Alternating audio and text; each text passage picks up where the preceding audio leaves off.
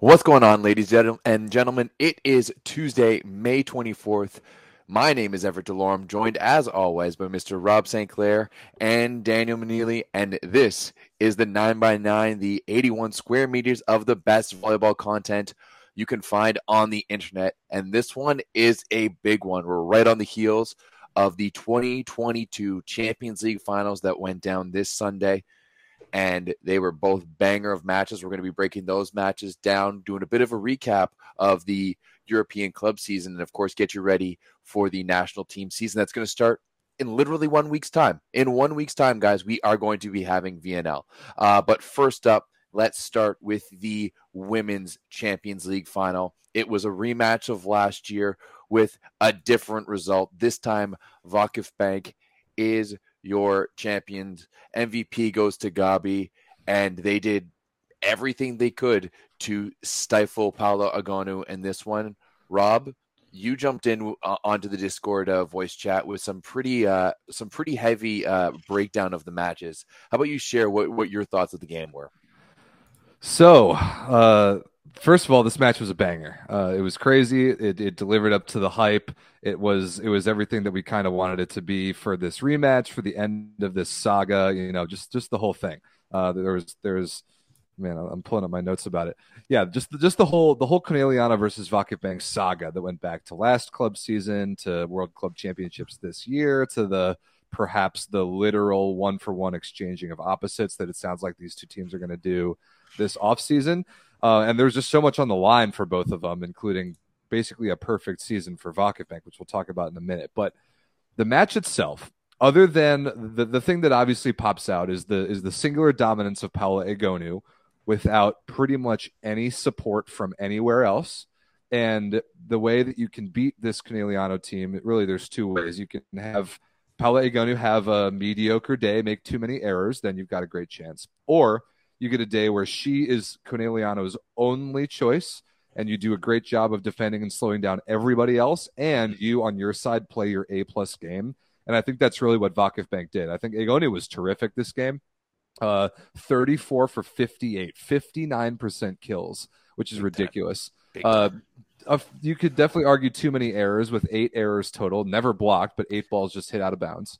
Uh, but 34 for 58, uh, you're certainly getting an Egonu performance that can win you a match and p- perhaps should win you a match with that output. So, well, it's funny, Rob, because that's that's almost exactly the same stat line that she had last year. If you guys oh, remember, she had uh, 41 points on 55% hitting, so like very similar. Actually, more even more errors last year, where she won MVP, 14 errors in that one.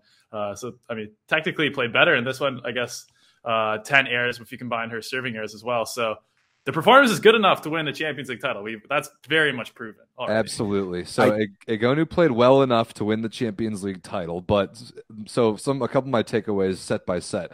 In set number one, it was late errors. There were three very very bad errors, basically Timely right in a errors. row.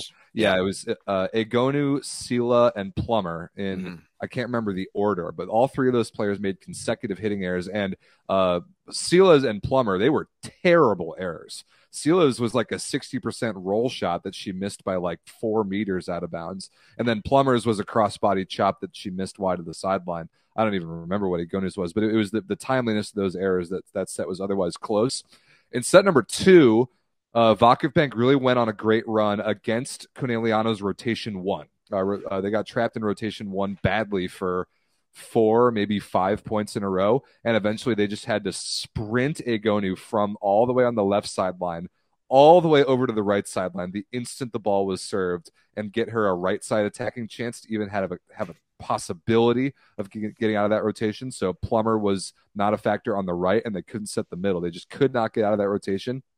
And I think that Vakif Bank's game plan, part of their game plan was to use off speed in offense and force Conegliano's off blocker defenders and their wing defenders to come up short and make a lot of those plays. You saw, I think, uh, so Michelle Bartsch-Hackley had 15 attempts. She only had two kills. But I, I, wouldn't I wouldn't go as far as to say she had a bad performance because just about every one of those attempts was an off speed shot. So many tips, so many rolls. Uh, and Conegliano's off-speed defense didn't do that good of a job of well they picked a lot of them up but they didn't turn them into transition like real viable transition offense the way I thought they could have. And re- I think the reason why Conegliano won that third and played better was they got the middle more involved. And then but then in the fourth it was it, it was it was all Vakifbank it was 8 mm-hmm. to 3 Conegliano and then and, and then it, then it all fell apart. It was yeah. crazy. The two best times that we saw Conegliano go when the fourth and at the beginning of the first, right? As you said, Rob, they made that slew of errors in the first to just give away the set to Vakifbank. They were in the lead up until then, but in both right. of those sets, they were really releasing the middles. That they were running a lot through Folie, and I mean, she ended up having the second amount of points for them on the on the day with twelve, um, and going and getting like a a, a lot of sets. Uh, a lot of sets yeah, in 19 in, attempts. In, exactly in in timely uh, timely points. But then you really have to look to at Kathryn Plummer just disappearing this one. Eight for 25, three errors blocked four times, a terrible uh, efficiency in this one. And we've talked about it all season long that if they didn't have that secondary scoring option, it was they were they were tough. It was going to be tough to win. Um, does this one come down to Plummer just not showing up? Um, I don't think it's just Plummer though, and I agree. It's it's uh, crazy to me that a three-time NCAA champion who like looked like the absolute like next best thing of Team USA volleyball is getting to this level and struggling because she she really, in my opinion, does have the tools to do well. But uh, I, I, don't think it's just Plummer. I think it's a whole team. Uh, you know, Plummer Plummer did make seven errors, but Paola Egonu eight errors. Um, uh, Joanna Vol, uh, sorry, Miriam Sylla five errors. Like the whole team, seventeen attacking errors, six block shots they uh, Conegliano attempted 30 more attacking attempts than Vakifbank and lost that the match. That is crazy. That's that's nuts. 144 to 116. So, so there's so, something so, else going on there. So at, at, take a step. At what point do we start looking at you know Joanna Wołosz and starting to question if maybe she's not setting the best type of offense for this team. Maybe she's not putting her, her hitters in, in the best position. I mean, it's tough to see because I mean, this one was a little bit different. We did get a bit of a baseline angle, but usually, usually we don't. Um, and we don't have the volley metrics to, to go and see because they don't do women's. Um, but is there some question about Wołosz is able to lead this team? I don't really think so, uh, because the the game plan for Conegliano is always to feed Paola Egonu the ball, and it wasn't like the spread of the offense was that one dimensional. Like the balance of attempts is not bad. Uh, Twenty five attempts for Plummer, thirty for Sylla, nineteen for Folie, and then ten for De Kruijf. Like that's that does not that the though that distribution of attempts for the attackers isn't a problem to me. It's the performance of those attackers when they got the balls, mostly just the two outside hitters. Like Plummer and Sylla were really just not good enough. But I think already we've talked too much about Conegliano's failure and not enough about Vakifbank's outstanding, phenomenal performance in their game plan. Because not only do they have an opposite in Isabel Haak, who you could argue is somewhat close to the same tier as Paola Egonu, but the MVP of this match, Gabi Guimaraes, Gabi. at 23 for 38, four errors, only 61% kills. Her kill percentage was better than Egonu's, mm-hmm. plus passing 67% positive. Yeah, Gabby was unreal in this one. And I mean, you bring up Isabelle Haak, but I felt Isabelle Haak kind of struggled. I mean, she was 15 for 37, only won 41% kill percentage. Efficiency wasn't great. And I felt like she was a little hot and cold in this one. But that's when Gabby kind of just took up the mantle and really drove this team home. And I mean, she was absolutely outstanding. And you could tell that nothing was going to stop her uh, from from this one. She was she was all over the place. Um, well deserved MVP by Gabby, you guys think? Oh my god, absolutely. She's the best outside hitter on the planet right now on the women's side. And she was Wow. Okay. And she was better the Fedorov Of course she's better than Fedorovtseva. Of course she is. Okay, but Rob, I have a question for you. Yeah, because sure. I remember us sitting uh, this time last year, and, and Gabi's an amazing player, but we were we were calling her, or at least I was. I don't want to put words in your mouth, but saying that she's basically a glorified libero you know, that secondary outside hitter because last year, if you remember, I 13 remember points on 46% hitting. She was 10 more points on an incredibly better performance. What, what do you think changed between last year and this year? Is this just her getting back to her usual level, or is she actually taking her offensive game to the next step? I think she's taken her, her offensive game to the next level compared to last year. National team and club included, the way that she sees the block. I mean, match point is a great example. She got a bump set from, I don't know, from well off the court from John by. Like everybody in the gym knew the ball was going to her. And it was a great bump set, first of all. And she saw perfectly the outside head of Yana Wołosz hammered it high flat, like in such a way that there was no defense to track it down. She oh, saw yeah. it from a million miles away that uh, her arm talent, her cross court range this year, I really think has improved. She can bang the ball inside of two blockers and to about three meters, like right on the sideline. She can score in so many different ways now that I don't really remember her seeing her use all those tools last year. And it's it's the vision, it's the the intelligence, and it's then the the arm talent to really hammer the ball when she needs to, which reminds me a lot of uh, a certain other MVP of the Champions League finals that we'll talk about later on. But her, I, I not only has I think her game improved, but her role on this Vakif Bank team has shifted because you can see the number of attempts. 38 for Gabi compared to Isabel Haak's 37. A year ago, that would have been 60 for Haak and like 20 for Gabi. And the part of it, I think, is because teams are understanding that Haak demands more of a defensive focus, like almost an Egonu or Boskovic level of defensive focus compared to last year where they were trying to play that team straight up in a little more balanced of a way. But so now if if Haak is getting defended, blocked and defended like in more of an overloaded way compared to most other opposites, then Gabi's got to take a little more offense on her shoulders. I think Vakif is running the pipe more this year than they did last year, mostly to Gabi. You certainly aren't going to set Bartsch there that much. And she's a better out of system option on the left side than she used to be. So, uh, all that. Gabi's game has improved. Vakif Bank's game, because of her improvement, has shifted more to include her in the offense. I think it's all good things and well deserved MVP. I cannot think of a better outside hitter in the women's game in the world right now. Oh, and by the way, she's still like unservable in service Absolutely. Yeah, she's she's a steel trap passing the ball. Yeah, you're not wrong. What was it? Uh, sixty-seven percent percent uh, positive, thirty-three percent excellent. That's well, she she, she, only got targeted nine times. Like you That's literally insane. You That's literally insane. cannot serve her. She passed nine balls in four sets as a full-time six rotation. Yeah, she's taking a lot of court too. Yeah, it's the craziest thing I've ever seen. Like they're they they'd much rather serve Ayça Aykaç the ball. Like she's the libero, and uh, fifty-three percent positive, positive, twelve percent perfect is reasonably good. But Decent, what, yeah. but you're you're literally serving their best outside hitter a single digit number of times because of how afraid you are of letting her pass the ball. And I guarantee you, probably half of those were like Egonu jumpsters that just happened to spray onto herself. Probably. she's yeah, she's incredible. I, I can't think of another female outside hitter that I would build a team around right now. No, I you may be right. You, you, you may be right on that, Rob. I'd have to think about it a little bit. Maybe Fedorovtseva, but but I don't know. You you may be may, be right on that one, Rob. Now, this Vakif Bank team, five trophies this year. They win both of the cups in Turkey. They win the league in Turkey. They win the World Club Championships, and they win the Champions League. Is this considered one of the best women's teams, and hell, maybe not even women's team, but just volleyball teams, period, ever? Right. I don't know how many times ever a team has gone five for five in possible trophies. A club team has done that. Well, ever. good thing, good thing I can tell you guys. Yes, let's hear it. this may not be comprehensive. I didn't look for too too long, but okay, here here we go. Funnily enough, Vakifbank has done this before. In 27-18, they also won all five.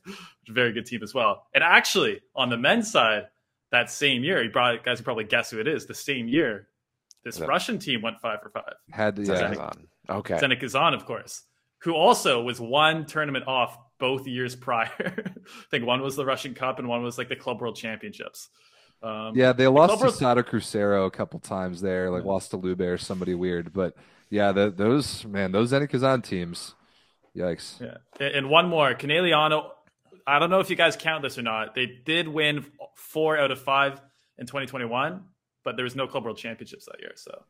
Uh, mm. I, I, don't know where you weigh that. that was, anyway, yeah, that was part of the 78 match win streak. But, but however, one thing you have to consider with this Vakif Bank team, and I mean, maybe the, even the Vakif Bank team back in 2018 too, is that, you know, when those Zenit Kazan teams were winning and, and doing that, they had the best player in the world on their team, right? Could this Vakifbank team did it twice against Conegliano with the best player in the world on their team, putting up these legendary performances, and they're still able to get it done. This is like the Warriors beating LeBron out here, or you know LeBron beating the uh, 62 win Warriors, or no, sorry, 72 win Warriors. Like like it's that type of level. Like you're taking down the best player in the world twice in in uh, finals in the same calendar calendar year, not calendar year necessarily, but the same season. If you can, if you win five trophies, if you go five for five in trophies, including like the stupid Super Cup, which I, which is obviously like the least important of the five, but mm-hmm. you still got to come in earlier in this in the season and figure that out. But every other one of these trophies is a pretty big deal. Like, and Vakifbank didn't get any of them all that easily. Like the Club World Championships was a crazy five setter over Conegliano in the finals. The Turkish League Championship was a ridiculous five match series with Fenerbahce, which we talked about well on the show. The Turkish Cup final was a ridiculous five setter against Fenerbahce, which I think was like 17 15. Vakifbank's backs were against the wall in so many of those giant tournaments and in every single one of them, really, except the the Super Cup where they weren't pushed at all.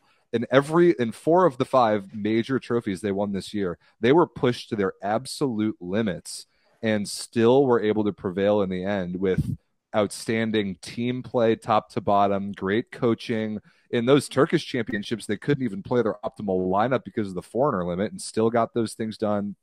This is one of the best club seasons in volleyball history. And, and one of the best coaches for, for sure. sure. And another another uh, check mark for our continuity theory, guys, because I think we're all on this same bandwagon here. Pretty much the same team here since 2019-20 with Cansu, with Isabelle Haak, Gabby Oh, Cansu wasn't starting at that time, but still you're learning from Maja Ognjenovic, uh, Michelle Bartsch, Zehra Güneş. We're only missing, and I, I, know she's at home because one of the nicest players you'll ever meet. I know she was at home cheering back at Bang. Milena Rasic is pretty much the only big piece missing from that team. Yeah, that's it's a huge a huge positive check mark for our continuity theory that if you keep a club team more so the same year over year, you're likely to have better results from building that over a long time. Vakifbank clearly did that. And how could you argue against the results of this year with five trophies? Yeah, but it's funnily enough, you know, we bring up that continuity, but that's ending for both of these teams here. Yes, it is. As uh, you know, it is pretty much official now that Paola Egonu will be headed to Vakifbank this year, and you know that's kind of my next question to build off the last one. You know, we just determined that this uh, is indeed one of the best teams that we've ever seen, and they're going out and adding now the best best player in the world. You know, this is a Kevin Durant joining the Warriors situation for sure type of thing. Um, is do you think are like are we is this LeBron going to to the Heat and we're just expecting that they're going to win everything from now on? You know, are we expecting them to take a run at the unbeaten streak set by Egonu's Conegliano? Like, what's the expectations for this team now after this past season, adding our who they are adding for next season? I was going to say they just won five out of five trophies, and now they're going out and getting the best player in the world. Like, where do you even go from here? They, I mean, the, the expectation I think would be to go five for five again. All you're doing is adding Paola Egonu, who, uh, I mean, I think she, the the play style of this Vakifbank team, honestly, I don't think is even going to change all that much.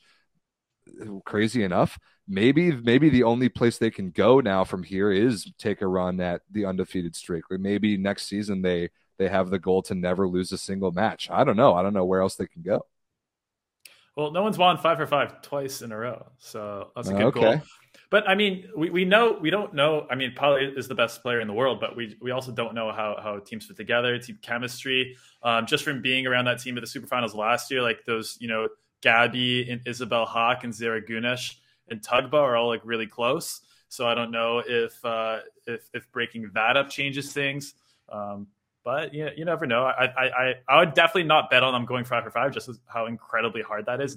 They're not the only team getting better and, and adding pieces, but um, they, they could definitely do it. Does does the Turkish league become one of the leagues to watch next season with the addition of Egonu?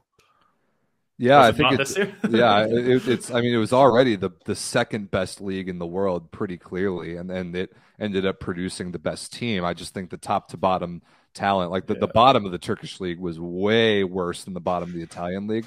I think is the I think is the main difference. Next year, really, that those those top couple teams could really go head to head at every level for an argument of that Turkey might become the best league in the world if those bottom tier teams aren't quite so bad as they were this year. And I don't see that moving that much, so I would still give it to Italy top to bottom. But I I I, I would hope that the global audience gets more of a look at the Turkish Women's League next year, the way we did uh, men's and women's Italian leagues this year. If it's possible for Volleyball World TV to pick up the Turkish league, I would love to see it. The, the issue with Turkey is that the top teams hoard the domestic talent, even if they're on the bench, which uh, good, lowers good the level of, of, a lot of the lower teams. Like a, a lot of these players will, will, will you know, uh, will take quite a bit of money to sit on the bench for Vakifbank or Fenerbahce rather than having, you know, a, a quarter of the salary starting for one of the lower teams, which I mean totally makes sense on an individual basis, but you don't see that quite as much in Italy, which I think helps the the construction of their league overall. Yeah, the the budget disparity in Turkey is ridiculously wide. Like the, the budget that Vakifbank has compared to I don't know whatever team got relegated this year is is I, I, would have to think is much wider of a budget gap than it is in Italy. Also, you get four foreigners on the court in Italy. You only get three in Turkey, so that domestic talent becomes even more important. Like Dan's talking about. But I can see why they do it. Like you see Chansu Özbay here, right? Where she was sitting on the bench for how long in Vakifbank, and they just kept her on the bench, and then you know, but then when they when they lost Maja Ognjenovic, she's ready to go, right? What a crazy long play that that club has done such a good job of this. Yeah this this entire process interrupted by covid in the middle they they make they really the only move they made this offseason was letting Maja Ognjenovic go, allowing Cansu Özbay to come in and start, and then picking up Chiaka Ogbogu basically only for Club World Championships and Champions League. She really didn't play that much in Turkey. Yeah. Yeah, no, you're right. All right, I think that's wrapping up uh, for the women's match. Is there anything that we want to add to break this one down? Nope, I think we can move on. All uh, right, huge well, congratulations to Vakifbank on this this season. Uh, Bartsch and Chiaka, Americans getting five trophies, bringing them back stateside, and that really to, just to go five for five in trophies is truly insane. So congratulations to them. It was great to watch. Yeah. Uh, by the way, just real quick for Vakifbank, Özbay, uh, Gabby, uh, Ogbogu, Egonu, uh, Güneş, all uh, confirmed on Volleybox for next season. Okay. Dangerous. So, yeah, bring it, so bring the back. The team's going to be crazy next year. Bring in the band back. All right, jumping over to the men's final. Of course, it was another rematch from last year. This time with the exact same result.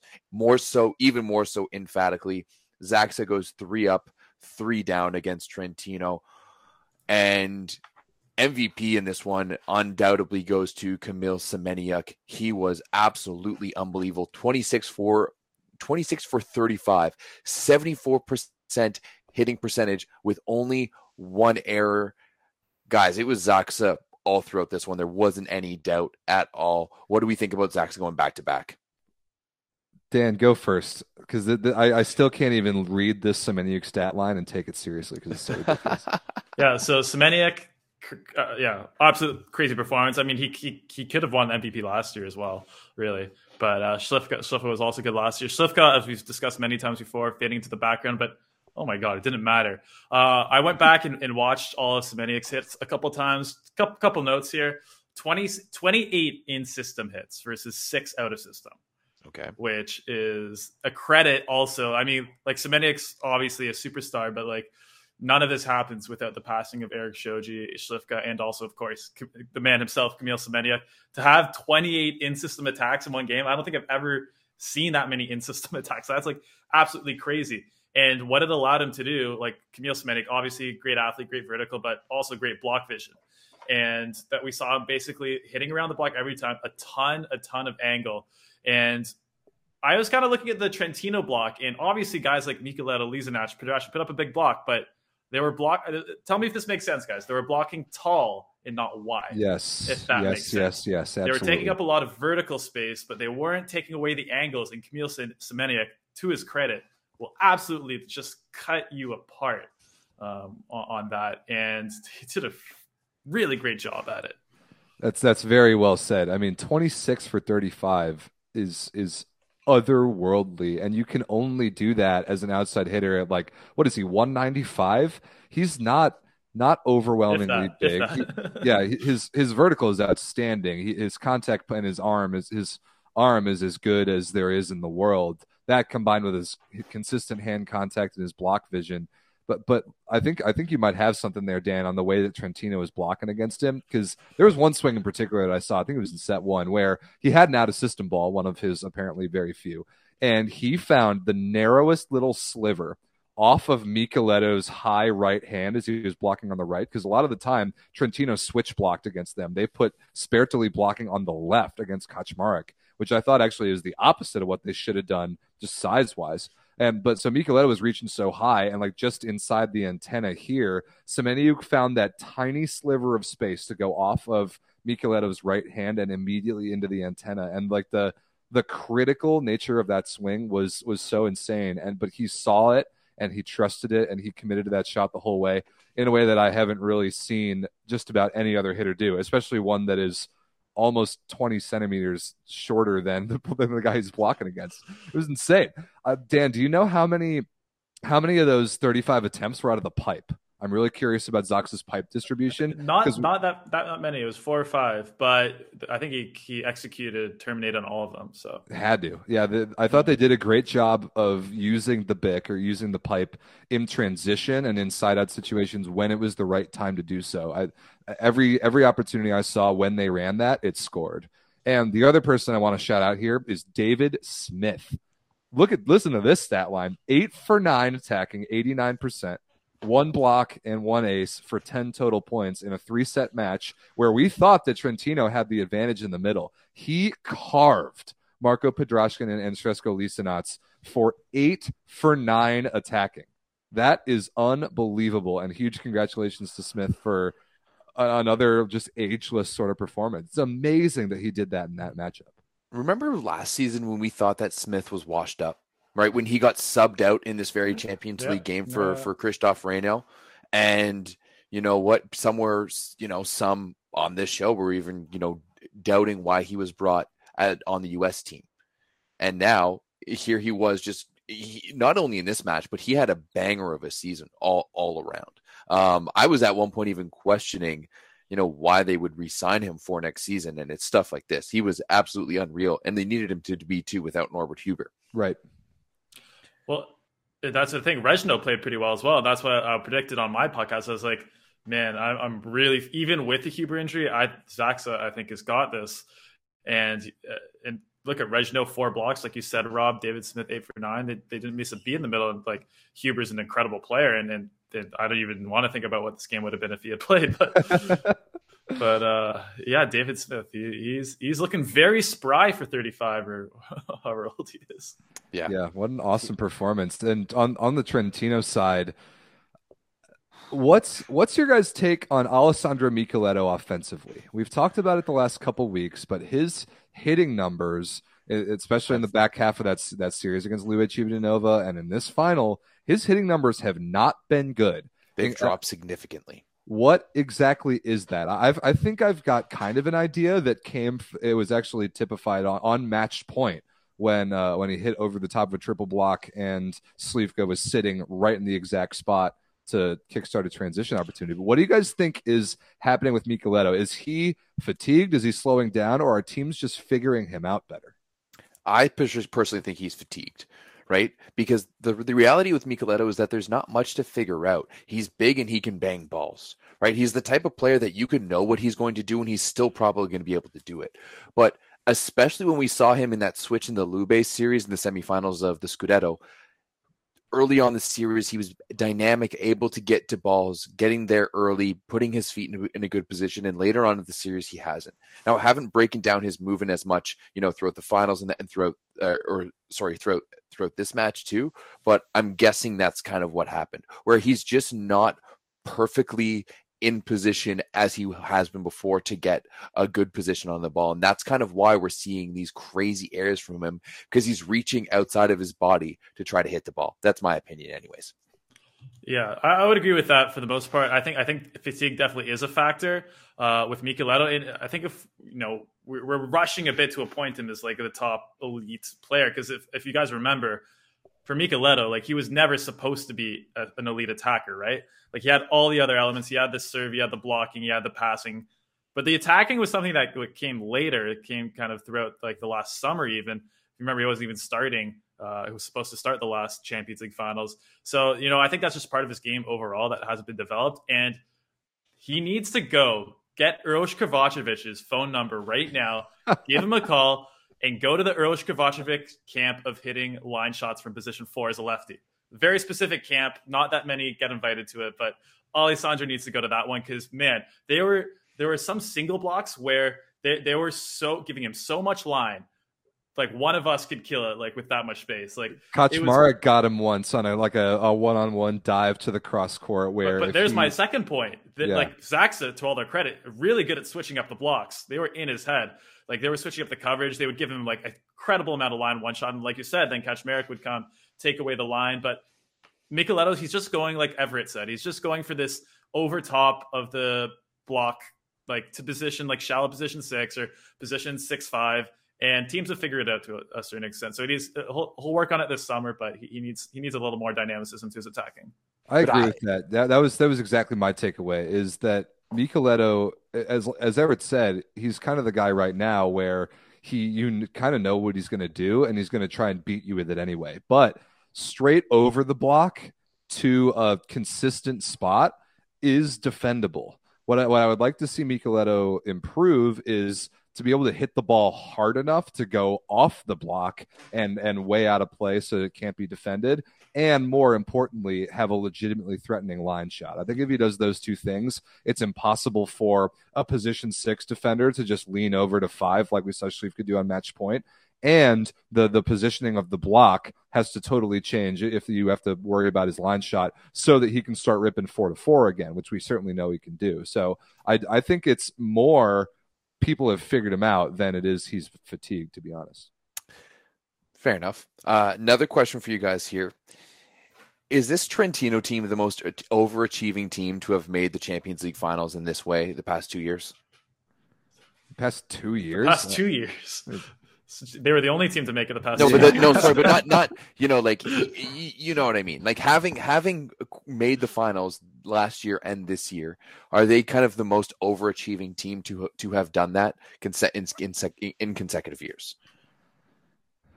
Maybe that I can remember. That's a little too specific of a question, but they they didn't really even contend for the Scudetto finals in either of those years. They lost in the semis both years. Yeah, yeah, exactly. It was, it's really weird that it happened twice this way. Very, really very strange. weird. The fact that this was a repeat matchup at all, considering everything that went on in the off season and the season on the men's side, is is pretty crazy that this matchup even happened. And we'll talk about that later as we kind of wrap up the whole season sure, this Trentino team overachieved. We've talked about it a lot from the beginning of the season when we thought that they were losing some of their budget. They lost Giannelli. Uh, they they totally they lost Nimir. They lost Lucarelli. They totally reshifted their system. And I I got this directly from the source when I talked to Matey Kaziyski on the European Volleyball Show a couple weeks ago. He's like, yeah. We didn't. We didn't even think we were going to be that good this year. But then, when, but then when we put things together in the gym, they figured out that the three outside hitter thing worked for them, they went out and won the Italian Super Cup. They're like, oh, wait a minute, we might ha- not have to like. This doesn't have to be a rebuilding season. We can go and contend for championships this season. So their confidence definitely changed. But from in terms of what we, what everybody kind of thought of them at the beginning of the season, just when you look at the names on the roster, this is definitely an overachievement for Trentino. But it, it's it's brutal to come all the way to the Champions League final two years in a row and lose them both to the same team, especially that stings. Yeah, definitely a tough one. But on the now on the flip side of this, Zaksa, two wins in a row. Um, this is this is going to be a two part question. First of all, does that move Zaksa into the upper echelon of elite teams in the world? Right, they were already like, there. They, they, were already okay, there. Fair enough. But my second part of this question is does this put a notch up uh, for the Plusliga as well in general as a league?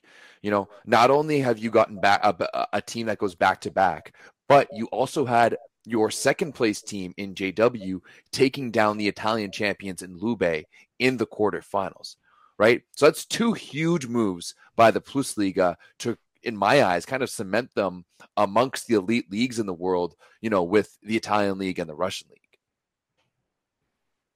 I, I think so. I think it definitely gives a like a, a huge boost to the Plus Liga reputation. I mean, ask any Polish fan, they think the Plus League is the best league in the world already and has been for the last 10 years.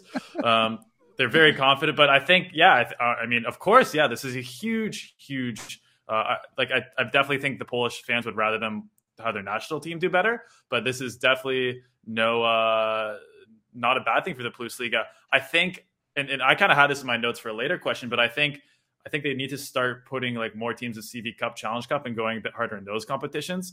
Because I think if you if if you really like ha- establish the dominance for those competitions, as much as maybe they don't matter sometimes, but uh, yeah, and especially uh, Everett, you made a great point. Jastrzębski Węgiel winning as well, because usually usually Poland will have you know Zaksa do it well or Skra in the past do really well, mm-hmm. or Jastrzębski even before that, but rarely do they have you know two teams do well. It's too bad that Warsaw kind of had that brutal season because terrible. If, if, they had, if they had three teams in the playoffs, and I think they could have if if you know Zawiercie or someone had uh, played in Champions League, then it would have been quite quite good for them. Yeah, I, I definitely agree. Um, we have some comments here in the chat. Um, Russian, uh, you know, Russian teams were not playing this year, and that Dynamo Moscow is better than Zaksa. Do we think the the uh, result of this one would have been different had it not been for the war and the absence of Russian teams. No, because Zenit Kazan was the best team in Russia this year, and they were in CV Cup. I think Zaksa Zaksa's original first round matchup was against Dynamo Moscow, and uh, you, you, guys remember Everett's giving me a, a, lot of hard time on this show for picking Dynamo Moscow back in that matchup. Which yeah, that's why I'm surprised with what you're saying right now. well, like back back then, that was not a crazy take. It's still not. Dynamo Moscow ended up winning the Russian league, but the fact that Zaksa was able to do this again, I mean, you get the draw you get. They sure they got lucky by not having to play a quarterfinal series in Champions League at all, but after that it was convincing. They destroyed Jastrzębski twice. Mm-hmm. They completely destroyed them. That first match was a 3 0. That second match, they went up 2 0. It was over. They pulled the starters. And then it was a sweep in the finals over Trentino. They did not lose a meaningful set once the, the bracket stage of Champions League started. And I don't know how then you can make a case that they don't deserve every bit of this Champions League win. Every other team in the world had a chance had an equal chance other than the Russian teams who got pulled out of the tournament for circumstances outside their control. But everybody in Italy, everybody else in Poland, everybody in the world had a chance at Zaksa this year. None of them could beat them. I don't. I agree, Rob. I don't think you should take any away from Zaksa. Incredible season, but I mean, it's not. It's not a terrible take because Moscow was really good. I think they Moscow could have great. Zaksa. Sure, but I, I agree. You can't really argue semantics at this point. Yeah, it we is. also we also can't argue that Perugia is better than Zaksa. We can't we can't argue any of that. Zaksa won the Champions League. They did it twice in a row. If you're not convinced by that, uh, I, I don't know what it takes for you. Semeniuk just went 26 for 35 in the Champions League final. Like, what more do you want from this team to to solidify that they're the best team in Europe right now? Next next year they have to cut their budget by a 33 percent again, and then win again, and then and then they've convinced me, Rob. Is that what um, they did um, last year to this year? Yeah, yeah. Wow. So they, they, cut, cut their... their... budget hard. They lost Toniutti. They lost two of the most expensive Polish players in uh, Jakub Kochanowski and Paweł Zatorski, and like thinned out the bench a bit. That's you know that's some cost savings right there. I'm sorry, Huber, Huber, and Huber and Janusz are not as expensive as Toniutti and Kochanowski. Yeah, that's Fair a enough. fact. Well, speaking of roster for uh, next season, uh, of course, it's another well-known secret that it looks like Kamil Semeniuk will be headed to Perugia to play alongside um, uh, Leon next year. Uh, confirmed so far on Volleybox right now for um, Zaksa. Suchi said it. Perugia's chairman said it. He came out yeah. and said it, and Semeniuk in his post-game interview said, "This is my last match for Zaksa," which is why you can kind of see the emotion on his face right here. That's the, a big one. It was. It, he he was in very legitimate tears giving his post game interview, and it was it was emotional for me to watch because he came up in this Zaksa team. He grew up going to Zaksa games. This is as homegrown of a talent as you will ever see in volleyball anywhere. He was a kid in the Zaksa youth system at the very, very lowest levels. And I think he got loaned out to some other Plusliga club for like one year. But other than that, his entire career has been spent with this Zaksa mm-hmm. team, and he has taken them from from being a child and a, a, just a, a, fan of the players that used to play in front of him in that gym, and now has taken him to back-to-back Champions Leagues and has put on one of the best performances of all time in a Champions League final to win MVP. It's an unbelievable story that I, I don't think. I don't think we're we can possibly appreciate what what this club has meant to Kamil Semeniuk and vice versa. And by the way, not like a highly touted prospect coming out or anything. Not at too. all. Not at like, all. He wasn't on any of. Uh, correct me. I could be wrong. Polish fans don't get too mad at me, but I don't think he was on any really of the uh, of the Polish youth teams in a big role at all. Um, you know, he, he like Robbie said, he really had to earn his spot on Zaksa, both in the uh, just on the club and also then on the starting lineup. But yeah, I mean, man, but yeah, great story. Hard work pays off, guys. Yeah. Now, signed for next year, you have Janusz Kaczmarek, Śliwka, Żaliński, who I'm supposed, I guess, will be sliding in uh, next to uh, Śliwka uh, on the left side. David Smith, Norbert Huber, Erik Shoji, and head coach will be Tuomas Sammelvuo Yes, coming over from Russia, but they're they're not going to stick with Wojciech Żaliński at no. at the no, second probably not. You're right. They're going to go. he could be a good third third guy. Oh yeah, and he was this year. He came in and, yeah. went to the Plus Liga playoffs and was good. But they have another foreigner spot because uh, you only have Shoji and Smith, and everyone else is Polish. They will go out and make a huge move this offseason. Sammelvuo has already hinted to that and I, I just don't exactly know who it's going to be. But they will go out and pick up a big name foreign outside hitter this offseason. Who are we thinking? Well, the one of the people that I said earlier was Aaron Russell, but it sounds mm-hmm. like he's headed to Japan as of reports recently. So, uh, so that one's probably not going to happen. I guess this is a good segue to just kind of talking about the the general wrap up of this club season and some of the transfers that we already know about. Because the some of the really really big ones are Kamil Semeniuk to Perugia, and then Anderson will be headed uh, perhaps back to Asia. We know Robertlandy Simon and Ricardo Lucarelli both to Piacenza. Uh, we don't know exactly what Lube is going to do to fill those holes. We don't know what Zaksa is going to do to uh, fill that outside hitter hole. We kind of expect some foreigners to leave Russia and go back elsewhere in Europe. Uh, what do you? Sam Deroo going to Zenit Kazan is something that I heard. Uh, with, with Bart with Bartosz Bednorz leaving Zenit Kazan, I hear that he's going to be replaced by Sam Deroo. So a lot going on there. What are some of the other big transfer things that you that we already know about guys? And then i guess that zaksa question is a good one. What are some big holes on big name clubs that need to be filled with transfers this offseason? We can start with men's then talk about women's. Well one of the ones I've, i was hearing about today actually is that zaitsev is as possibly looking at piacenza as well um, yeah. potentially going to to join uh, Lu- Lucarelli and uh, and Simone. So that could be interesting. Um, we know too that what, what did just get the Chaco over there, and you know, get I mean, Fabio hey. Balasso there. Uh, sound a little familiar here. Yeah, you you you might have to. So um, I mean, it's it's it's been well known for a while that uh, there is a budget cut going on in Lube. So you know, this last Scudetto is probably the last we're we're going to be seeing. Um, I know that Monza has has been making some moves. Of course, rumor has it that Stephen Marr will be uh, headed over to Monza to play over there. And on the Canadian front as well, it looks like Gord Perrin has been signed with Verona and will be going to play uh, in Verona this season. Couple of very B plus moves there. Yeah, I, am I'm, I'm. Let's let's. I mean, let's let's. You, you, this is this is uh this is your uh, area here, Dan. I'm I'm waiting for you to shine. The transfers? Okay, well, who do we still have? Uh, it's Sharone Vernon Evans to keep it Canadian. He's he, he, he could go somewhere. Also, do we know uh, Bartosz Bednorz? Could he potentially be going to Zaksa? It would it would be a play style fit. Everett and I actually talked about this with uh, with Semeniuk leaving. We we thought maybe Tomasz Fornal or Bartosz Bednorz, like either of those two, if you wanted to get a Polish guy, now, kind, of, yeah. kind of fit that that L one high ball scorer sort of guy, but I still think it's going to be a foreigner because you have a foreign spot. You might as well use it on some superstar. Are we going to see an exodus from Warszawa potentially? Bartosz Kwolek, I don't think he's signed there again, right?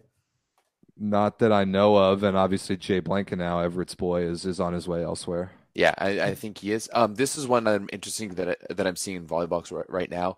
Uh, Herrera um, Jesus Herrera out of Cuba, who's been with Chaumont for the past couple years, signing with Perugia. That was added four hours ago onto, onto volleyball. Yeah, I heard so about that one. one. He'll he'll uh, be like one of their backup wings. He's kind of like a Marlon Yant sort of project, and maybe play him in a couple years. Yeah, I mean he is an opposite, so it would ah, okay. work work well to to slot in behind Rychlicki. Davide Gardini coming from BYU to join uh, Padova.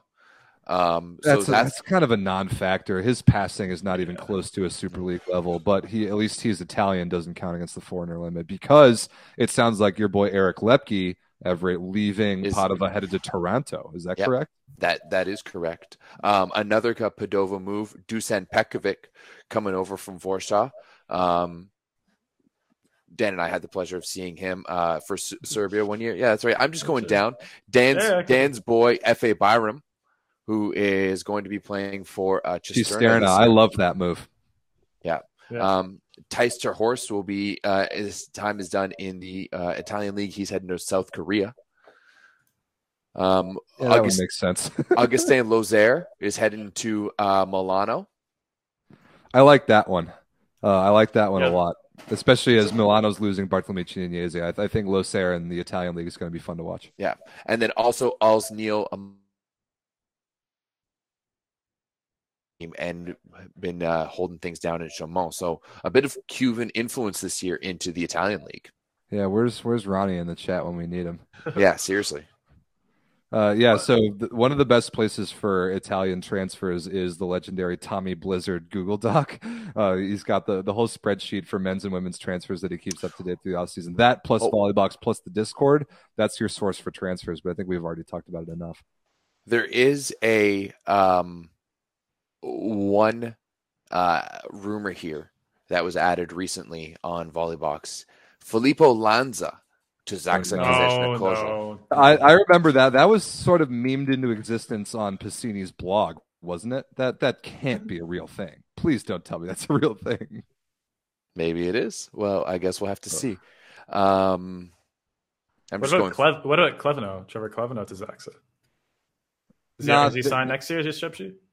I I don't know, but I actually thought I think I think he might. I think be, he is. I think he is. But, but uh, Zaksa needs more firepower. They don't need a an L two character. They need an L one character. How dare you? Okay, fine. Where where did the Chinenyeze sign for next season?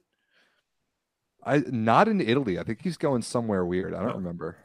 Okay, okay I, I, I don't know. Here's a good one. My boy finally making to the big leagues. Fa Luca, Lucas Vicina.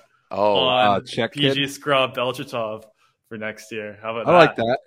Okay, I like that. He's too. he's got the physicality. He's just he needs he needs to he needs to tighten it up. He needs to tighten it up a bit. Yeah, I'm glad like he's playing on a, on a big club now. I'm not sure if it'll start, but that's a, that's a great step in the right direction. Agreed. So like, I'm looking at I'm looking at Tommy's women's transfer spreadsheet, and there's even more confirmed movement here, at least for Italy, than than there is on the men's side. Like we already talked about Paola Egonu to Vakifbank, but just like some shuffling amongst the top teams with within the top teams staying in Italy, Novara is getting completely shattered next year. Uh-huh. Britt Herbots is headed to Firenze. Rosa Maria headed to Busto Arsizio. Micah Hancock is out, maybe to Vallefoglia is one that I heard. Uh, Dalderop also maybe headed to Vakifbank Istanbul.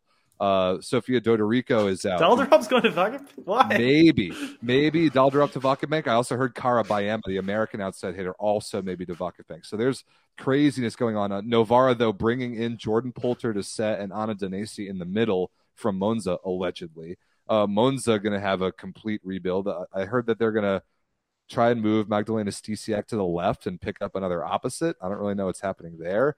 Uh, I know that's, that's that, been tried before. That's been tried before. Yeah, it has.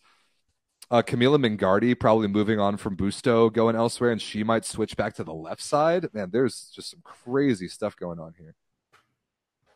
Um, so there's been some updates uh, on the men's side. Have you guys seen? Uh, do you guys want Trentino or Modena first? Modena. That I heard Modena. Modena, maybe Tommaso Stefani. I think that's a good pickup. Uh, nothing confirmed about there, but um, it looks like we will be getting the return of uh, certain Jenia Grebennikov um, to Modena. Nice. Love to um, hear that. That's it. Looks like news. Nimir is now going to be returning to Modena. Um, so is Bruno. Uh, so is Ngapeth, Daddy Stankovic, Tommaso Rinaldi, uh, Mazzone. The return of Rinaldi after he couldn't even start on a low tier team. Yeah, they, they, yeah. they, still need another outside hitter there. I'm, I'm glad Leal's going back to Brazil where he belongs. But like Grebennikov, it, it, you can't overstate the, the upgrade that Grebennikov is over Salvatore Rossini. Like, that's crazy. Yeah, but once again, it's just going to put Modena into the foreigner rule even more. Like they they have yeah, to get point. they have to get a good Italian outside now because you've got Nimir, you've got Ngapeth, um, you've and got Bruno, Bruno and Grebennikov. That's four right there. Right. Yeah. Um, and then if you go to the Trentino sides, it looked like they uh, made a, at least one big pickup, Donovan Džavoronok. I like that move. I like that move. But, uh, but is he better than Daniele Lavia? I, I don't know. But they that. but they have Lavia what, there as well. Depends on what system they want to play. Yeah, uh, that's true. I don't I don't know if I see them doing this three outside hitter thing for another year. But like, yeah. I mean, they, they've got they're bringing back Kaziyski, they've got Džavoronok, Michieletto, Lavia, Cavuto as well. So now you have four like good outside hitters and still no. What are you gonna What are you gonna do with all those? yeah, that's what like for me. That's almost like because of what they have. It's like it's a lateral move. Sure, you're adding someone on who's who's got a lot of quality, but you're not really upgrading to. Like, is that going to get you back to another Champions League final? Is that going to make you win it? Probably not. Probably not. Is this the year that Piacenza finally jumps into the top four? I think I think they has, has to be. like that, that's such a good roster already, and they still have like they still have what one more foreigner spot to fill out, which I'm sure is going to be a a good one. Depends on if they're keeping Lagumdzija or if they're bringing in Zaitsev or what they're going to do at opposite. But it, like I'm assuming they're keeping Brizard at setter. Yep. yep. Right. So they have Simone, Lucarelli, and Brizard. And they, are also they're also keeping Francesco Recine. Yeah, and then I think Konecny is staying in the middle, and he's totally fine. So they've got yeah, Konecny, Chester, and Ricci. So you've got three like decent. Oh, they're bringing in Ricci from Perugia. Interesting. Yeah, yeah. I mean, this has to be the year that Piacenza makes that jump. It has to be. I guess we'll see. I guess now we'll see fully see if Antoine Brizard is really everything he's cropped up to be as the number one uh, number one player in the world, according to to a, a fraudulent list. So uh, let's let's move on, let's move on to just a couple more. I think that's plenty on transfers. As more yeah. come up, we we can talk about them in the Discord, which all of you should join, by the way. But yeah, before, Erkan Ozer is just dropping knowledge in the ta- chat today. Yeah, I, I love it. Uh, I I have heard, I, oh, I, I, did hear about Jordan Thompson to Monza. I definitely heard about that. That's why maybe moving uh, Stysiak to the left. Yeah, there's there's a lot going on in there. But the, the, join the Discord. Links in the description to uh, chat about all this oh, stuff all year. Oh long. yeah, Heynen going to coach a, a women's team too. Uh, but it's it's a bad one. It's like a middle of the road one. He he won't even make the playoffs. No, they're they're a, they're a playoff team. Nilüfer is a playoff team. No, there's only four teams make the playoffs in Turkey. Oh yeah, not, true, true, not going to be one of those. Yeah. Well, with Vito right. Hainen, come on guys, they, they got a chance, right? Yeah. Now, now they're probably going to get relegated. yeah. Okay. Okay. Before we jump into a couple more things to wrap up the club season, we got a couple of very important things Everett needs to tell us about. The first is that volleyball dot store. It is back. Yeah, absolutely. If you want to look fly like me right now, we're rocking the spicy volleyball gear. Rob's got some of it. Dan doesn't have it yet because it's sitting right here on my uh, office floor that I'm going to be giving him. Uh, but make sure you head over to that volleyball dot store to grab your spicy volleyball merch, grab your nine by nine merch, grab your make volleyball great merch, um, and look look as good as us um, yeah, I finally got my order in and I'm stoked about it. We got baseball tees, we got hats, we got water bottles, um, we've got t-shirts, long sleeves, sweaters, hoodies, literally got everything. So uh, spicy grab volleyball sticker. Spicy volleyball stickers, yes, absolutely. So make sure you uh, head over to that volleyball store to uh, grab some merch and uh, grab some gear and, and support the podcast. Next up, if you like sports, then you probably like betting on sports. So uh, head over to BetUS, America's favorite sports book, and use the code VOL125, 120% deposit deposit bonus when you deposit $100 or more. That means if you deposit $100, you're going to turn up with $225. It's literally free money. Golf is starting. It's always great to bet on. I I'm a bartender and there was a dude who won like thirty thousand dollars because he bet on a guy for 30, 30 to one for the Players Championships this this uh, this weekend. It was great. He tipped me out a lot. It was fantastic. you want to see pure joy? Go win thirty thousand dollars on a random meaningless bet one night when you were drunk, and it turns out well. It's great. So when you're doing that, make sure to use our code Volley125. As I said, it's going to be free money, and they've been doing this since 1994. They are the longest running online, the longest running sports book in the U.S. So make sure to check that out, and uh, that's another way to to support uh, support our channel and this podcast without having to buy things. And you know what? You can end up winning 30,000. Who knows? Or maybe more. All right, uh, good bit there. You boys want to c- cover a couple more like little questions just to summarize the entire club season before we jump on a little national team stuff? Absolutely. Well, you you got some questions? So. Let's do it. I do. Uh, so looking at all of European club volleyball, the entire year, we had a lot that went on. We had World Club Championships. We had all the the cups. We had the entire Champions League season. We had all the the league titles this past weekend. We had promotions. We had relegations. We had a little bit of everything. Um, quickly, first thing that comes to your head, we can go through these quickly. It doesn't have to be uh, anything that crazy or researched. What is the your favorite club match you watched this year, men's or women's? I absolutely know what mine is. Modena versus Perugia, game three of the semifinals in the Superlega. Modena, Peru- Modena Perugia game three. Yeah, it was like game four went or set four went to like 31-29 and then went to overtime of game five set five as well. Magic. Ooh. Good stuff. Mine was the Trentino versus Perugia Champions League semifinal.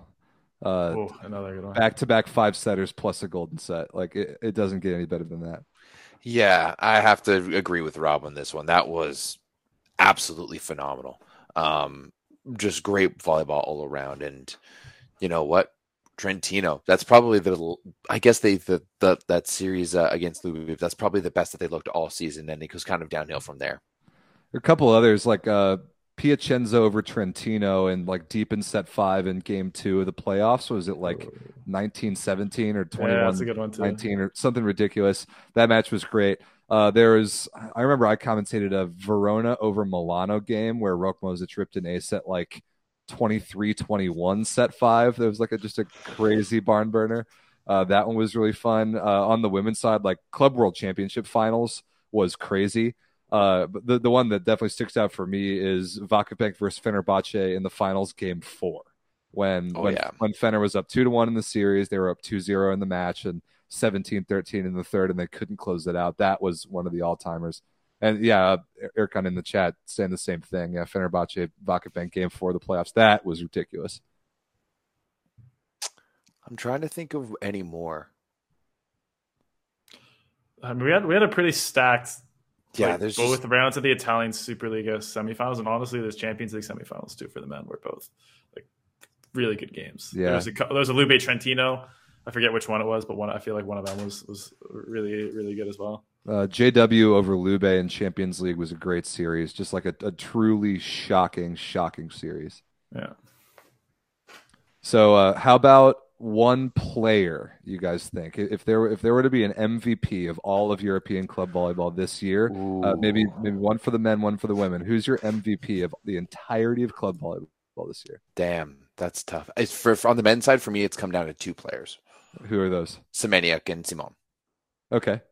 It's it's it's either Semeniuk or Simon because Simon did everything he could for Lube, put the team on his back to lead that team to a Scudetto and Semeniuk, I don't know if he necessarily put the team as but on his back as much, but his consistency throughout the entirety of the season. And I mean, hey, we talked a lot about is Śliwka falling off? You know, where's Śliwka? I think one thing we just need to look at is that Semeniuk just got that much better that he demanded the ball that much more. And Śliwka just kind of became a secondary piece of the offense just naturally because how good he was.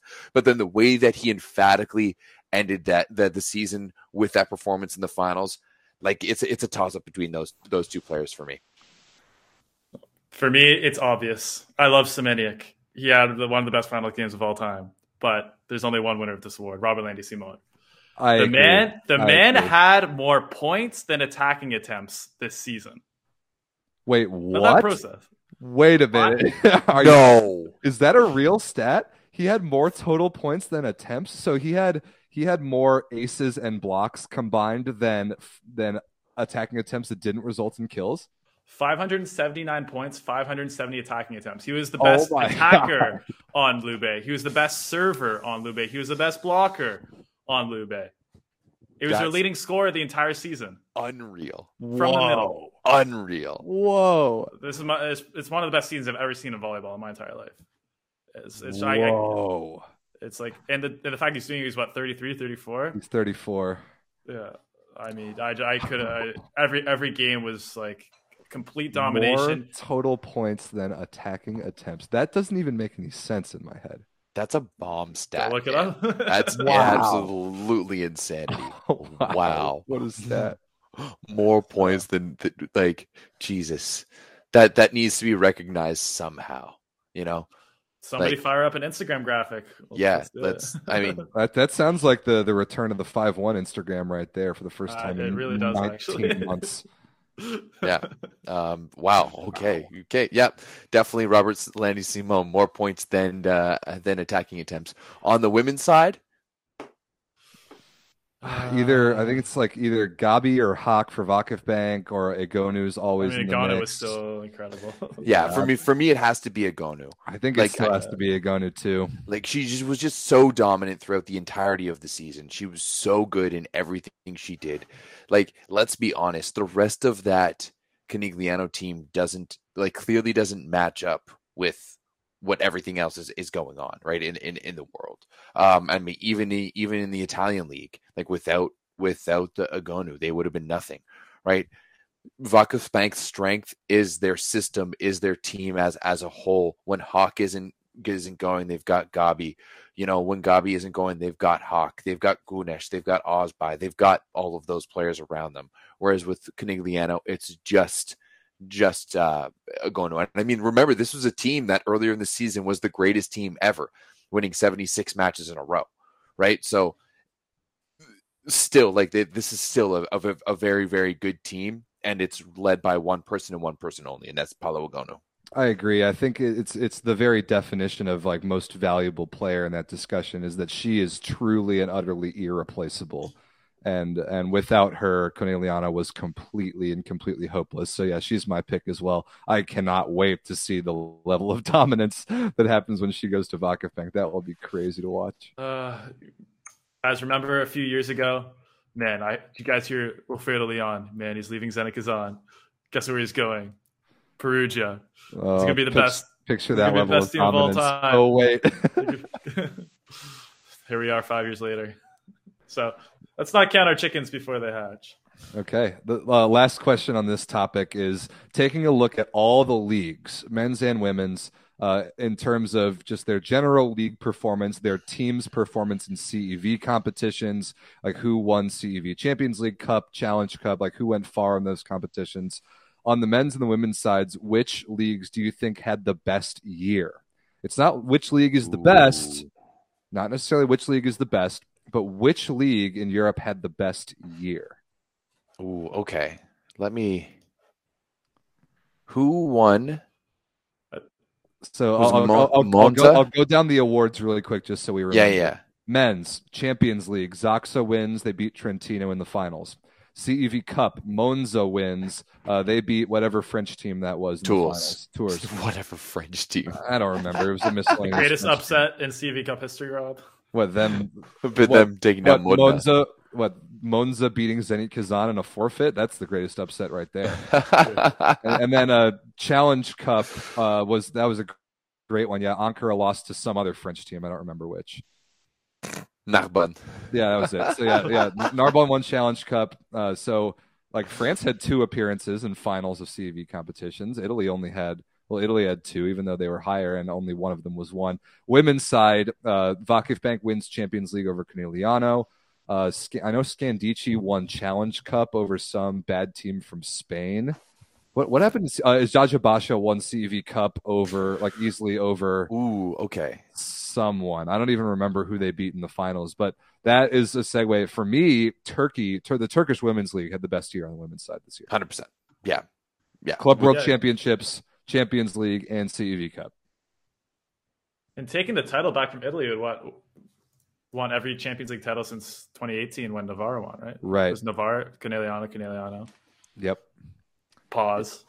Pause. Conegliano, then yeah, Vakif Yeah. So I, I think Turkey's kind of the slam dunk there. But how about on the men's side? Like, is Zaksa's Champions League win enough to give that award to yeah. Poland? Yeah, I think I think we already went over it earlier in the podcast. I mean, this is like now you can't say last year was a fluke, right? Right. Now you can say, hey, Pol- Pol- top Polish teams are right up there with the other Polish teams, and like we said earlier, again, Jastrzębski beating Lube uh, in the Champions League as well. I mean, what what a testament to the uh, to the power of those teams. And you know, get a get a Zawiercie, get a uh, get an Olsztyn in those lower competitions. And uh, you know, I know Skra Skra did Skra play at CV Cup this year. Yeah, yeah they did. Right? They lost to Tours in that semifinal, which was a crazy one. Yeah. So I mean, other than that, pretty pretty and Warsaw, pretty flawless performance from the Polish teams that did play, but well, yeah, need a couple more of them in. Yeah, I agree. I mean, Skra got third, or actually, did they? Did they beat Zawiercie in that third place series in Poland? I actually don't know the answer to that. No, uh, me either. Let's let's look that up. Yeah, let's look that up. So who? Yeah, whoever gets third, whoever got third there in Poland. Wow, what, what's it's their fault here? for having a third place series. You you never need a third, third place. place. Oh, Zawiercie. No, wow, Zawiercie, Zawiercie won. Honestly, I'm stoked about that because watching cool. Zawiercie in the semifinals, they have a rowdy fans and I know that they're going to go hard for Champions League. So I'm yeah. I'm stoked that Zawiercie won. So yeah, Zawiercie into the Champions League. They lose Facundo Facundo Conte though, so they're going to have to make some moves. Yeah, I'm, I'm I agree with Dan. I, w- I would like the Plus Liga to put a little more emphasis on CV Cup and Challenge Cup because then they could really really make a great case for the best league in Europe. To be honest. And, and, they're still not there at the bottom of the league with, with Italy. Like still a no. pretty big gap with like teams like 9, 10, 11, 12. So, and, but they have. I mean, they have by far the best production out of any of the leagues. Uh, That's a good point. Uh, yeah, except for English commentary, which kudos to FIVB. That was a freaking great addition to everything this year. Yeah, uh, agreed. So yeah, I'm I'm curious to see what coverage sort of expansions we see in the club next year because I think that Volleyball World getting into Italy was a success.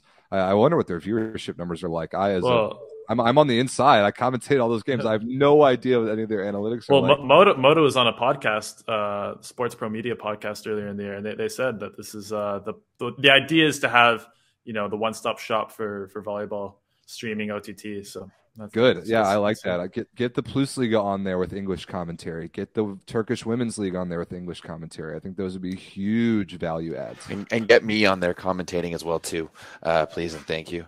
Yeah, we'll uh, we'll work on that this off season. There there's a, about seventy five percent of the bottom of the group of commentators used to be cut off and thrown in the trash, and bring Everett and Dan in. Yeah. You know, I disagree with the language, but I agree with the sentiment. Thank you. Yeah. Uh, just real real quick, we are talking about the Plus Liga. Um, Stal Nysa is leading Bedzin two to one in the promotion relegation. Uh, is that a uh, thing? They play a series for that? Yeah. That, so uh, Bedzin, Bedzin Bedzin finished um, second uh, to I, I forget who, but and that's what they're they're they're playing against Stal Nysa um, right now. Right. And uh, yeah, Brandon Koppers had 14 points in the last last yes. one for Bedzin. Yeah, good. Why is there still club volleyball being played? What is going on here? Why is that a thing?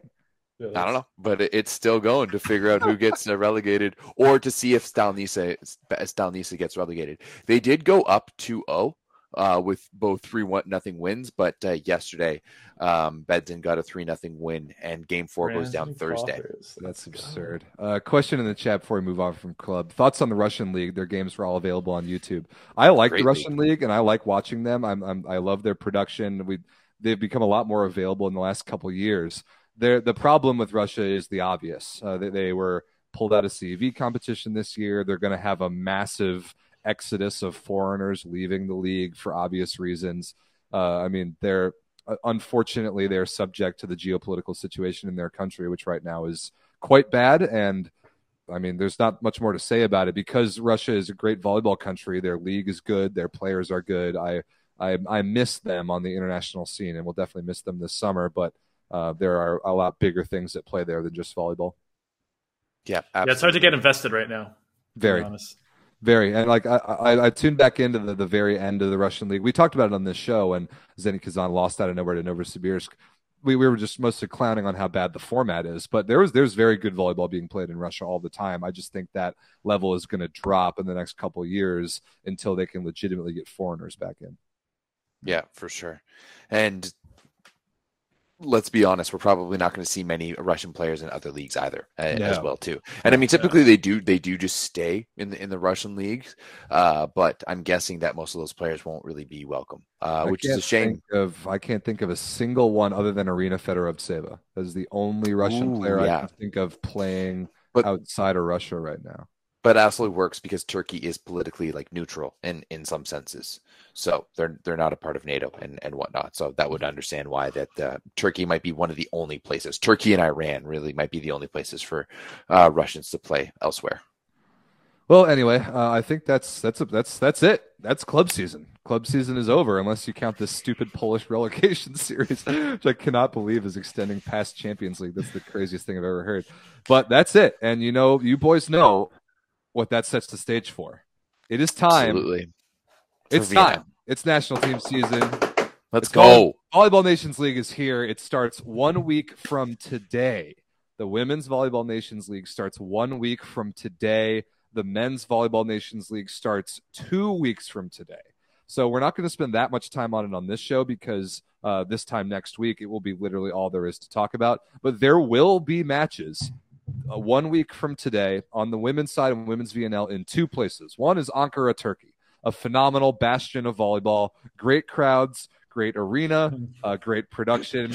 You guys see where I'm going with this. And the other is the is the embodiment of embarrassment that is Shreveport, Bossier City, Louisiana, in the United States.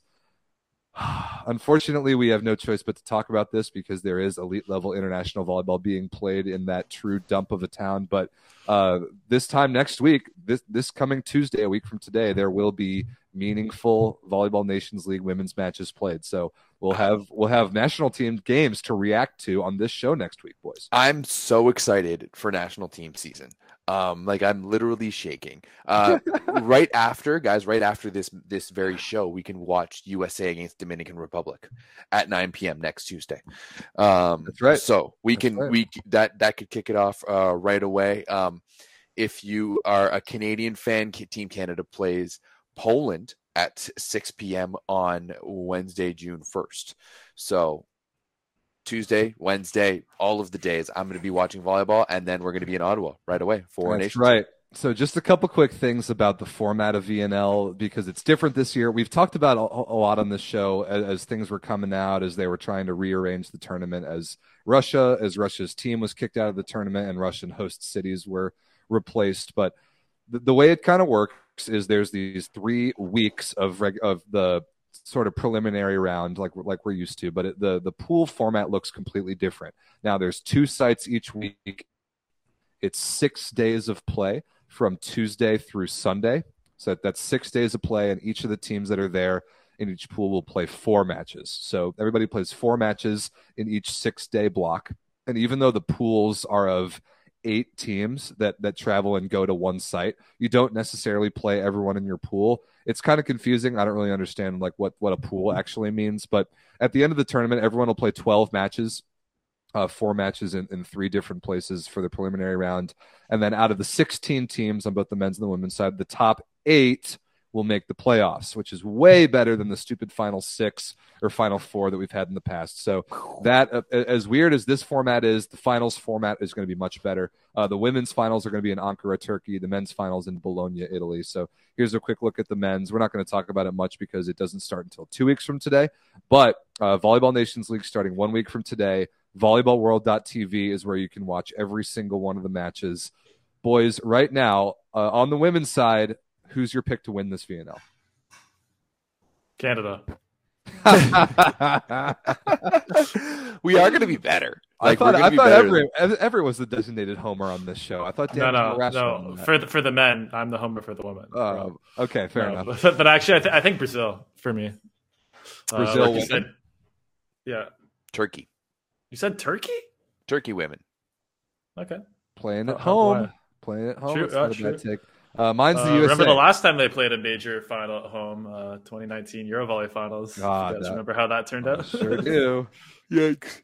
Uh, my my pick's the USA. I think the USA repeats. We we talked about it on last week's show. We did a little uh, USA VNL roster breakdown for both the men and the women. Uh, those like individual clips will be posted on YouTube here very shortly. But I think the USA repeats. I think they're going to be able to replace uh, Larson, Bartsch, uh, whoever uh, Akinradewo really are the only three losses. I think Kelsey Robinson, Kelsey Robinson, Kathryn Plummer, and Chiaka Ogbogu.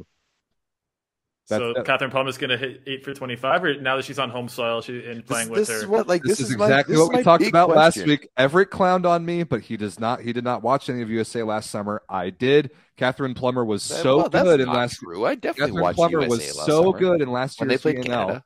Exactly. so, Kathryn Plummer was so good in last year's VNL that she made a strong case to be included on the Olympic team, which she she wasn't, wasn't. and that, which was never the plan. She had four girls who were way better than her, more important than her, and all of them about 10 years older than her and more experience. But she played so well in VNL that she made herself a case. I think she plays significantly better in the national team system than she does, like like we just saw on Sunday for Conegliano.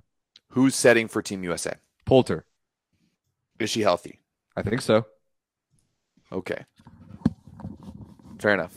Fair enough. I mean, what I do you guys I, think about them playing in the uh, Philippines? Even I actually love that. Yeah, I um, love it because the Philippines. the Filipino fans has- are gnarly. yeah, They're and they have they have more American fans. Like they have more fans of Team USA than the USA does. than than the USA does. I've Pretty seen sweet. clips of like U11 matches in the Philippines played in like their national stadium with like thousands of fans there, and their kids go nuts for it.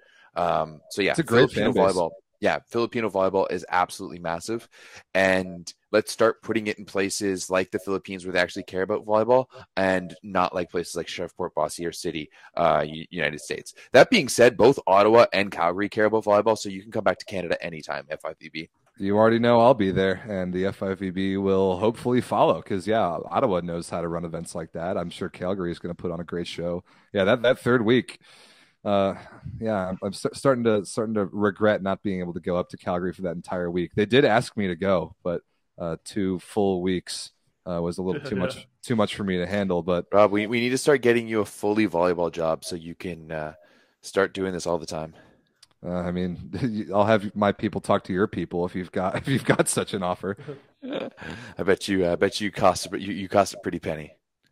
Uh, yeah, yeah, you're not wrong about that. so so yeah, uh, VNL next week. It's national team season. We make fun of VNL a lot. We we think the format is stupid. We we like to complain and make fun of the FIVB. But the fact of the matter is, I think all three of us would agree that national team season is what we get the most excited about in volleyball. It's definitely what got me into volleyball in the first place. And it's just it's just, it just hits a little bit different when you're playing with your country's name on your chest. So uh, I'm also stoked for this. It's also completely different volleyball too. Yeah, it's the way more- completely different. It's it's way more cohesive and and team biz, uh, driven and and style driven. Like I love seeing the contrast in styles that you see from national teams. Like especially when you've got you know North American teams versus South American teams versus the Europeans versus the Asian teams. It just shows that volleyball is done in so many different ways, and I love watching that. And I can't wait. Like it's been so long since I've seen volleyball in person. I can't Oh. wait. Like it's it's it's like just hitting me now how close and palpable it is to be able to see volleyball in person. Um, yeah, I Dude, we're gonna wait. be in, we're gonna be in Ottawa. There will be matches played in Ottawa that we're gonna be there for two weeks from today. two weeks from today. Yes, and then we will be drinking beers in Ottawa two weeks from today as well. Can't. Actually, less than, less than two weeks because you you get on on like the Sunday, yeah, right? I'm flying in on Sunday. yeah, I'll be driving. I'll be driving in on the Saturday to watch Canada versus France. Oh, is that like an exhibition game that's going on? Yeah, there's yeah there's an exhibition game on on Saturday night. There's Thursday Thursday Saturday they play Canada versus France, um, and then VNL kicks off on Tuesday. So yeah, I'm gonna be heading down on uh, Saturday. Um, I'm gonna I'll be able to film that one because it's not VNL. It's just uh it's just a uh, Ah, exhibition great match, and I'll be point. po- I'll be posting some classic highlights for that one, which I'm stoked about, of course. So, yeah, Yes. I don't care about That's- watching volleyball in person. I just want baseline highlights. The, the, the volleyball Well- source baseline highlights. Rob, maybe maybe you can pull some strings with the FIVB and and get uh, gets permission to to film uh, film uh, film some matches uh, at uh, Nations League. We'll see what I can do. The, the influence I would rather have is the influence that I had over ESPN last weekend, and uh, everybody, all my producers and everybody that watched were like, "Wait a minute, volleyball looks really good from the baseline." Who knew? Who knew? what if if we could plant our flag in one take on this show and just die on that hill? I think that would be it. Oh, absolutely. If there's if there's only one thing I'm able to do in volleyball after, you know, the decade plus I've I've dedicated to it, if like we get a baseline camera as camera 1 as the main camera um for volleyball, I like you can kill me the next day I'll die happy. Same, Like same. that's that's it. I've I've, I've done I've, I've done what I've done what I can That do. would completely transform the sport. 100%. Such a new level. well, boys, uh, it's been a great club season. I mean, this show was born during the club season. We've covered a lot this year, and it wrapped up with some bangers in Champions League. But that is it. It is time for the national team. Uh, I'm stoked. So we will see you find people next Tuesday on the 9x9. Uh, hit up the Discord, links in the description. We've just exploded a number of Discord members this week. It's been unbelievable the influx of people from the subreddit that actually want to talk about real volleyball. So uh, that's fantastic news, and they have come to the right place. So uh, yeah. hit up the subreddit to just you know talk, meme about volleyball, discuss club transfers, whatever you want. We're popping off 24 hours a day, and we'll see. Well, not whatever you want. We don't want form checks. No, how does yeah. this look? no um, shoes. we we don't want any rule uh, debates like you know, is this a double? What's happening here? Um, yeah, we don't want any shoes. Um, we want Put, playing uh playing like rec volleyball after spending like two years around international referees is is so like hard. People people don't know the volleyball rules though. Oh I boy, to, I have to say that. Oh boy. but I'll save I'll save it for the uh, other Discord, whatever, for you guys. Right. Fair enough. So uh, join the Discord and make sure to subscribe here to Volleyball Source. We'll see you next week on the 9x9 when we will be totally shifting over to national team season. I can't wait. Everett, Dan, thanks, boys. Anything else before we let the people go? Adios. Five on Volleyball podcast still going on during VNL, so uh, check it out. Fabulous. Dan, are we doing one this weekend? This week? Yeah, let's do it. All right, cool. Love it. All right, boys. All right, we'll talk to peace. you next week. Thanks for watching, everyone. We'll see you next Tuesday.